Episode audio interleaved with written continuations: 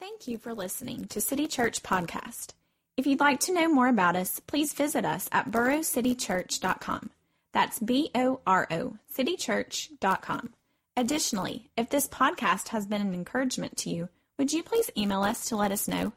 You can email us at sermons at borocitychurch.com. Thank you for listening.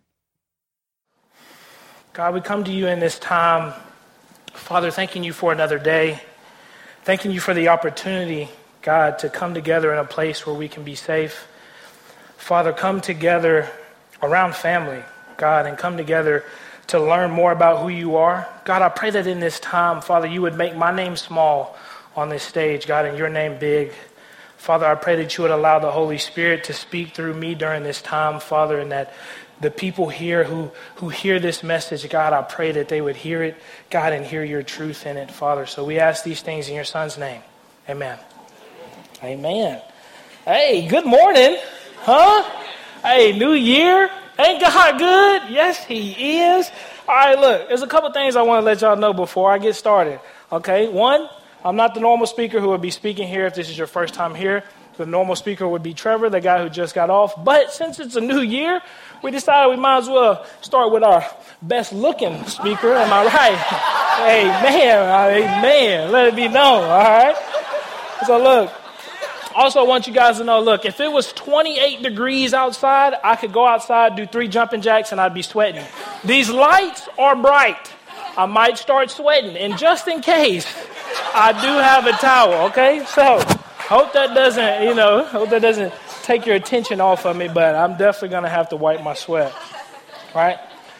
All right, so like Trevor said, my name is Tracy Bowler. Uh, for those of you who don't know me, I grew up in Nashville, Tennessee, born and raised. All right? Don't matter how long this sermon is, because we're going to eat afterwards, and the Titans didn't make the playoffs. So you have nothing to go home and watch anyway, right? Nothing at all. But, you know, born and raised in Nashville and was raised by a single mother. And she raised us. I, I have three brothers, one of which lives in Maryland, but my other two are here in attendance today, Justin and Alex. And my mom, man, she loved us. Man, she loved her three boys with all of her heart. Right? My mom sacrificed everything for us. She sacrificed her free time. She sacrificed the jobs that she decided to pick. She sacrificed who she was with. Everything that she did, she did out of love for her three boys. Everything that she did, she did because she loved us. All of her decisions were dependent upon raising her boys to be men. Okay, my mom loved us with all of her heart. But with that love comes a little bit of crazy, okay? I'm, all right, I'm, I'm going to tell you guys, man, um, probably about eight or nine years ago, before I start this story, listen, I've been this size my whole life. I'm a big boy, okay? My mom, you can meet her after the sermon. All right, I want you to meet her. I want you to love on my family. But my mom is only about this tall, okay? She comes up to my chest. So she's not that big of a woman. I've been big my whole life. It'll make sense in a minute, all right? So about eight or nine years ago, we go out of town. I don't know what we were doing out of town. I don't remember if it was a family reunion or something, but we're staying at an uncle or somebody's house. I don't know. I'm upstairs with my two brothers, and I'm watching TV. Okay, that's what I'm doing. I'm doing the right thing and watching TV. Justin and Alex, on the other hand, are acting a fool, wrestling on the bed, messing up the bed sheets. They tear the bed to pieces, basically. So my mom hears it, and what she do? She come upstairs mad. She said, "All right, listen, that's it. Y'all are too loud up here. You're gonna sit down somewhere, and you're gonna just watch TV." And then she turns to me. She says, "TJ." That's what my family calls me, TJ, but y'all can call me Tracy. All right?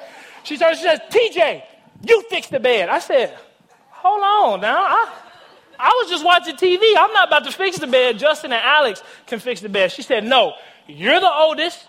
You fix the bed. I said, No, I'm not fixing this bed, all right? My mom walks up straight to my face. She's about up to my chest. She says, You fix this bed, right? She kind of jumped at me when she did it. Now, listen. This is where I made the biggest mistake of my entire life, okay? True story. I, she jumps at me, so I'm like, you know what I'm saying? I'm not scared. You know, you're only this tall. So I jump back. Biggest mistake of my entire life. Immediately, my mom's eyes go like this. All right. That's when I saw the crazy. She walks out of the room. She says, Charles, that's my grandfather. She says, Charles, you better come in here and get this boy before I. As soon as she says that, she walks right back in the room, looks me in my eyes, grabs me by my throat, picks me up off of my feet, and choke slam me onto the bed. All right? No. But listen, on, on, a serious note, my mom is too small and I'm way too big for her to actually harm me, okay? My mom, my mom never, ever abused any of us growing up, okay? But my pride was hurt. You understand? I was hurt. I was on that bed terrified, right? Terrified. And, and then she just storms out of the room. And you know what I did as soon as she left? Made that bed. You better, you better believe it. I made that bed. I made sure them sheets, no wrinkles, the pillows squared. I was, man, that bed ain't never looked that good ever. I'm telling you. And then you know what happens about an hour and a half later? I'm sitting in a room trying to think about my life. I don't know what I'm going to do.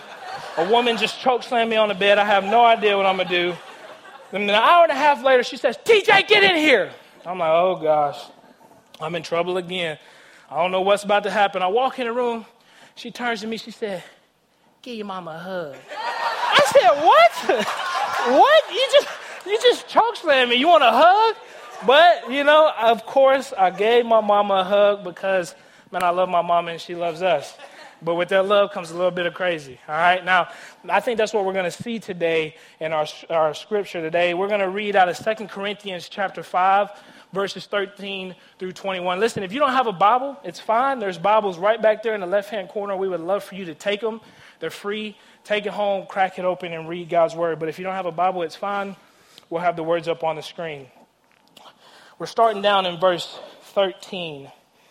And what it says, it says, If we are out of our mind, it is for the sake of God. If we are in our right mind, it is for you. For Christ's love compels us because we are convinced that one died for all, and therefore all died. And he died for all, that those who live should no longer live for themselves, but for him who died for them and was raised again. So from now on, we regard no one from a worldly point of view. Though we once regarded Christ in this way, we do so no longer. Therefore, if anyone is in Christ, he is a new creation. The old has gone, the new has come. All this is from God, who reconciled us to himself through Christ and gave us the ministry of reconciliation. That God was reconciling the world to himself in Christ, not counting men's sins against them, and he has committed to us the message of reconciliation. We are therefore Christ's ambassadors as though God were making his appeal through us.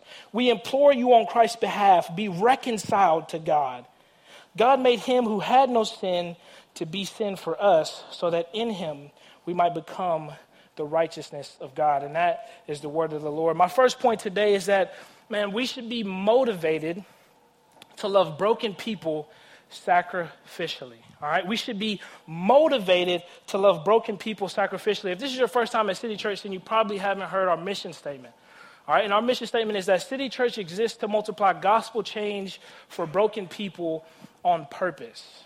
Well, you might say, okay, why is that the case? Well, if we go down to verse 14, verse 14 says, For Christ's love compels us. Right? It says that, that Christ's love controls us. We are controlled by the love of Christ. Now, where do we see Christ's love exemplified? Well, you, you see it on the cross, okay? You see it in the fact that Jesus came down and he lived a perfect, sinless life. And then on the cross, he bore the weight of all of our sins, right? Our past, our present, and our future sins. He took all of that on the cross and died that death for us. Okay, so on that cross where he, he dies for our sins, that love is shown that, that God loves us so much that he won't just let us be away from him, but he sends his son to die for us so that he can bring us into his family. Okay? And so, if, as we continue reading verse 14 and 15, it says, For Christ's love compels us because we are convinced that one died for all, and therefore all died. And he died for all, that those who live should no longer live for themselves, but for him who died for them and was raised again. It says that we shouldn't live for ourselves, right? But that's, that's different from what the world says. That's different from the society we live in. We live in a me centered world right? I, when I was growing up, it was all about look, I'm gonna make it to the NFL, or I'm gonna be a doctor, I'm gonna do something so I can get all the money I can get, and then I can help other people. But not until I have my millions or I have all this money here, then I can help other people. But I'm gonna get mines first. Right? We live in a me centered society, and I think that's why we love to see sacrifice. Right? We love to see sacrifice because we don't see it in our everyday lives. We love to see stories of a racer running a race and somebody falls behind them, and instead of finishing the race, they turn around and pick that person up and carry them across the finish line. Right? That's why our favorite movies are movies where heroes sacrifice themselves for the fate of the world or for other people. We see sacrifice and it means so much to us because it's something that we don't see every day. But where we will always see sacrifice is in the life of Christ. Okay? In Mark chapter 10, verse 45, it says that, For even the Son of Man came not to be served, but to serve, and to give his life as a ransom for many. Now, what I want to do is I want to paint a picture for you guys. All right? I'm going to paint a picture, so I need everybody close your eyes. Everybody just close your eyes. I'm going to give you three things that I want you to visualize. All right? The first thing I want you to visualize is I want you to visualize riding in a limo okay? Could be a stretch limo, Hummer limo. Could be that limo out there in the parking lot. Hopefully not. Uh, but just visualize riding in a limo, okay? All right, now that you've done that, I want you to visualize maid service, right? What does maid service look like? Now, that could be in your house or maybe a dream house. It doesn't matter. Just visualize maid service.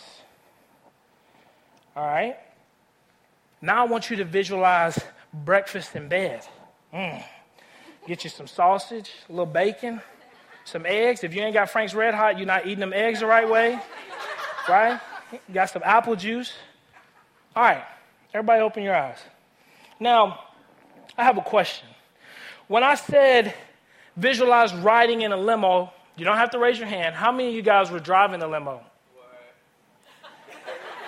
Okay, when I said maid service, how many of you guys were the one cleaning somebody else's house? I bet none of you. Is your house being cleaned. What about uh, when I said breakfast in bed? Were you receiving it or were you giving it to somebody else? You see, I think that, that shows us that we all lean towards being served, right? When we visualize those things, you're not driving a limo, you're riding in the back. Somebody's serving you. When you think about maid service, you're not cleaning the house, it's your house being cleaned. You're being served. When you think about breakfast in bed, I'm not giving it to somebody, my wife's bringing it to me, right?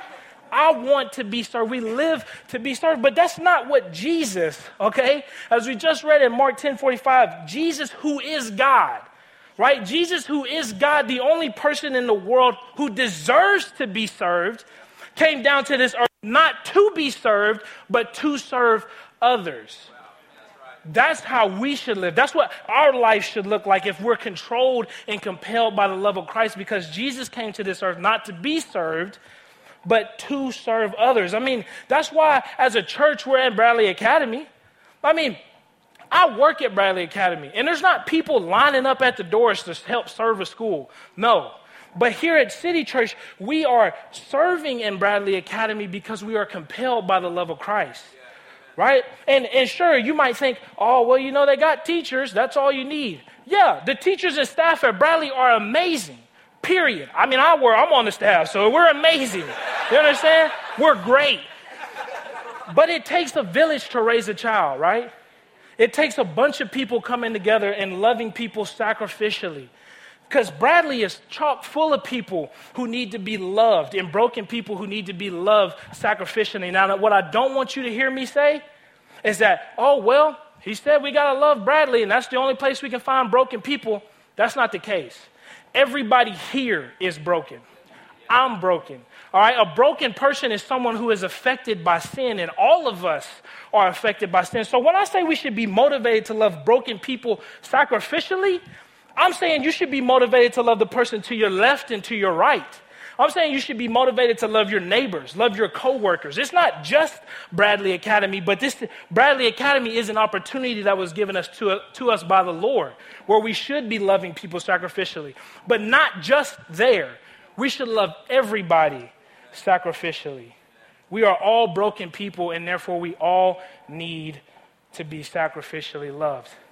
My second point My second point is that reconciliation to God creates new life and a new family.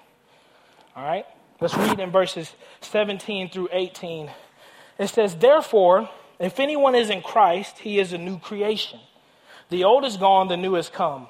All this is from God who reconciled us to himself through Christ and gave us the ministry of reconciliation. Now, you may read verse 17 and say, well, what does it mean to be in Christ? Well, I would tell you to turn to Romans chapter 10, verses 9 through 10. And what it says there, it says that if you confess with your mouth Jesus is Lord and believe in your heart that God raised him from the dead, you will be saved. For it is with your heart that you believe and are justified, and it is with your mouth that you confess and are saved. So, what it means to be in Christ is it means that you have confessed with your mouth and believed in your heart that Jesus is your Lord and Savior. Okay? And what does verse 17 say about that? Well, it says that if you are in Christ, you are a new creation. That confession and believing it in your heart means that you're in Christ, and to be in Christ means you're a new creation. You receive new life. Now, I know some of you may think this, and I've thought this before, and especially around this time of year, you know, new year, new me, you know what I'm saying? Let's turn over a new leaf, right? Some people say, well, Christianity is just about turning over a new leaf. You just got to change things up and do things a different way. That's not the truth right? Christianity is not about turning over a new leaf, Christianity is about receiving a new life. Right? I don't, I don't think y'all heard me. I'll say it again. Look, Christianity is not about turning over a new leaf, it's about receiving a new life. You know that, that, that term, turning over a new leaf, that started in about the 15th, 16th century right? And, and, what it meant at that time was that books, the pages in a book were known as leaves. So as an author was writing on the leaf, he would turn the leaf over and it'd be a blank page. Right? But the problem with that is, is that if you turn that page right back over, the words are still written there. When you try to turn over a new leaf in your life, guess what? The things you did are still there. you turn that leaf back over, your life, the struggles that you've had are still there. So, isn't it a good thing that Christianity is not about turning over a new leaf? It's about receiving a new life. If you go to God and say, Hey, God, I turned over a new leaf, right? I turned over a new leaf, I'm good. He's going to say, No, those sins were not paid for. Your sins were not paid for, but when you believe in Christ and believe what he did on that cross, those sins are paid for. That page is wiped away and covered in the blood of Christ. Your sins are wiped away and covered in the blood of Christ. You don't turn over a new leaf, you receive a new book. Okay? You get a new life when you believe in who Christ is and what he did on the cross. So Christianity is not about turning over that new leaf. It's about receiving a new life. And you know what you get with a new life? You get a new family. All right? Let's read what verse 18 says. Verse 18, it says that all this is from God who reconciled us to himself. Us, not just me to himself, but us to himself. Right? The church isn't like family, the church is family. Period. The church isn't like a family, it is family. Throughout all of Scripture, you see that God is called our Father. Right? God is our Father. Now, listen, I understand that there are probably some of you in here who, when you hear God referred to as a Father, it's hard for you to hear. Because when you hear the word Father, all you can think about is your worldly Father. And believe me, I connect with you. I understand what that feels like. But I want to tell you that God thankfully, is not anything like your worldly father. It, the best father in this world pales in comparison to God. Period. God is a father who unconditionally loves you. God is a father who unconditionally pursues you. That means, regardless of what you do and how you live, God is going to continue to love you and pursue you. And all He wants you to do is love Him back because He knows that that's where your joy will be found. Your joy will be found in loving Him. And the more you love Him, the more you love the things that He loves and hates the things that He hates. Let's continue reading in, in, in verse 18 it says that All this is from God who reconciled us to himself through Christ and gave us the ministry of reconciliation. So, what does that mean? Right? When we become that family, and look, God is our Father, and we are brothers and sisters in Christ. That is family, right? And when we join this family, God gives us the ministry of reconciliation. What does that mean? Well, that means that we grow this family. It's not to just stay here and stay put with you joining the family. You take that family and give it to other people right? You bring other people into that family. It's interesting to me how often, let's say somebody finds a diet and they, they lose 10 pounds. What's the first thing they're going to do? Run and tell everybody else. But when it comes to God, we don't do that. We're silent, right? We, we get a diet that works and we run and tell everybody. But then with God, whose truth is your salvation and changes your eternity, we're silent.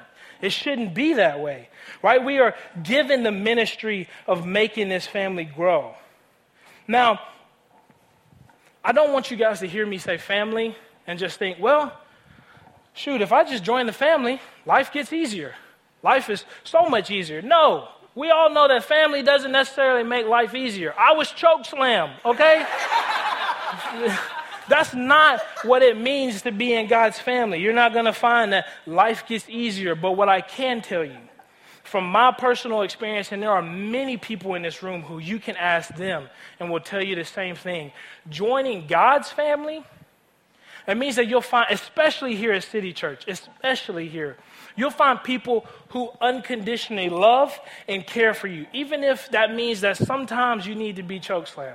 Now, listen, I've said choke slam a couple of times. I'm not expecting y'all to start running around. Tracy said choke slam. Boom, choke slam. Yeah, I'm not trying to create the WWE. All right? But I am saying is that you'll find a family that loves you, even if that means sometimes they got to tell you a hard truth. Even if that means sometimes what they say might hurt you. Right? If a child was standing in the middle of a street and an 18 wheeler was running down the road, you're not going to stop and think, hmm, how can I just pick you up and put you over here. No, you're going to yank that kid. Even if they get scratches and bruises, you saved their life. That's what the family is going to do. Even if it means sometimes you get scratches and bruises, it's to save your life, to turn you away from sin. Right? That's what you receive in this family.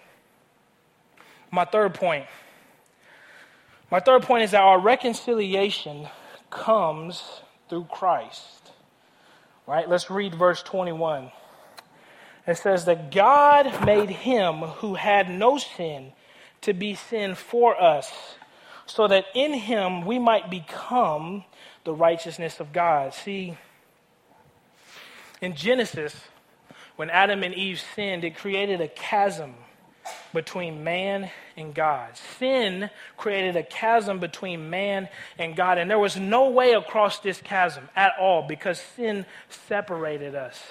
But God didn't leave it that way, okay? That's, that's the beauty of it. God doesn't leave the chasm here. No, He sends Jesus, being fully man and fully God, to live a perfect life.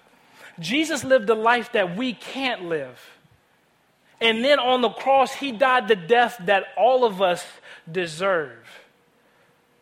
And when he died the death that all of us deserve, he didn't stay dead.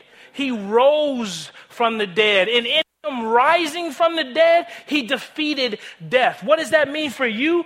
Sin that wraps you in chains no longer has hold over you. Because Jesus came back from the dead, we receive victory from our sins. We are free from those sins when we accept that he died for us and is our Lord and Savior. Right? We have freedom from those sins. So there was a gap a chasm that couldn't be crossed, and Jesus stands in the gap. Jesus is the only way to the Father, period, because he lived the life that we couldn't live and died the death that we deserve. I'll close our time with this. I know that there may be some people in here who, when I say family, it, it brings pain to mind.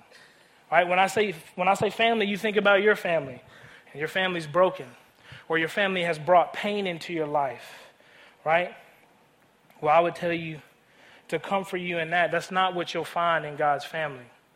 That's not what you find in a new life with Christ, okay? Because if, if, we look right here in, in verse 16, verse 16, it says, So from now on we regard no one from a worldly point of view, though we once regarded Christ in this way, we do so no longer. You see, with a new life, you receive a new vision, a new outlook on life. We don't regard anyone in a worldly point of view. That means that in God's family, it's the same as with God. You, you, the love that these people have for you is not based on your performance. It's not based on what you can do or can't do for them. It's based on the fact that Jesus died 2,000 plus years ago, and that will never change. Therefore, that love is always constant. right? But there, there also may be some of you here who uh, you, you come and you say, well, look, I've had, I've had bad experiences with churches before. I've been, I've been hurt by a couple of churches. I can connect with that too.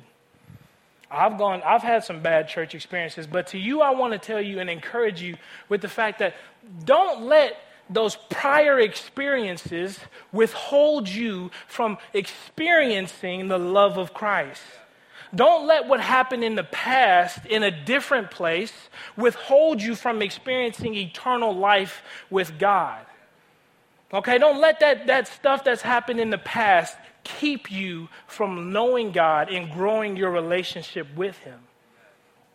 Finally, there may be some people here who, like I said, it's, it's, it's a new year. So, new year, new me. I'm going to start going to church. And the reason that you decided to come to church today was because, well, last year you made some decisions that you're not too proud of.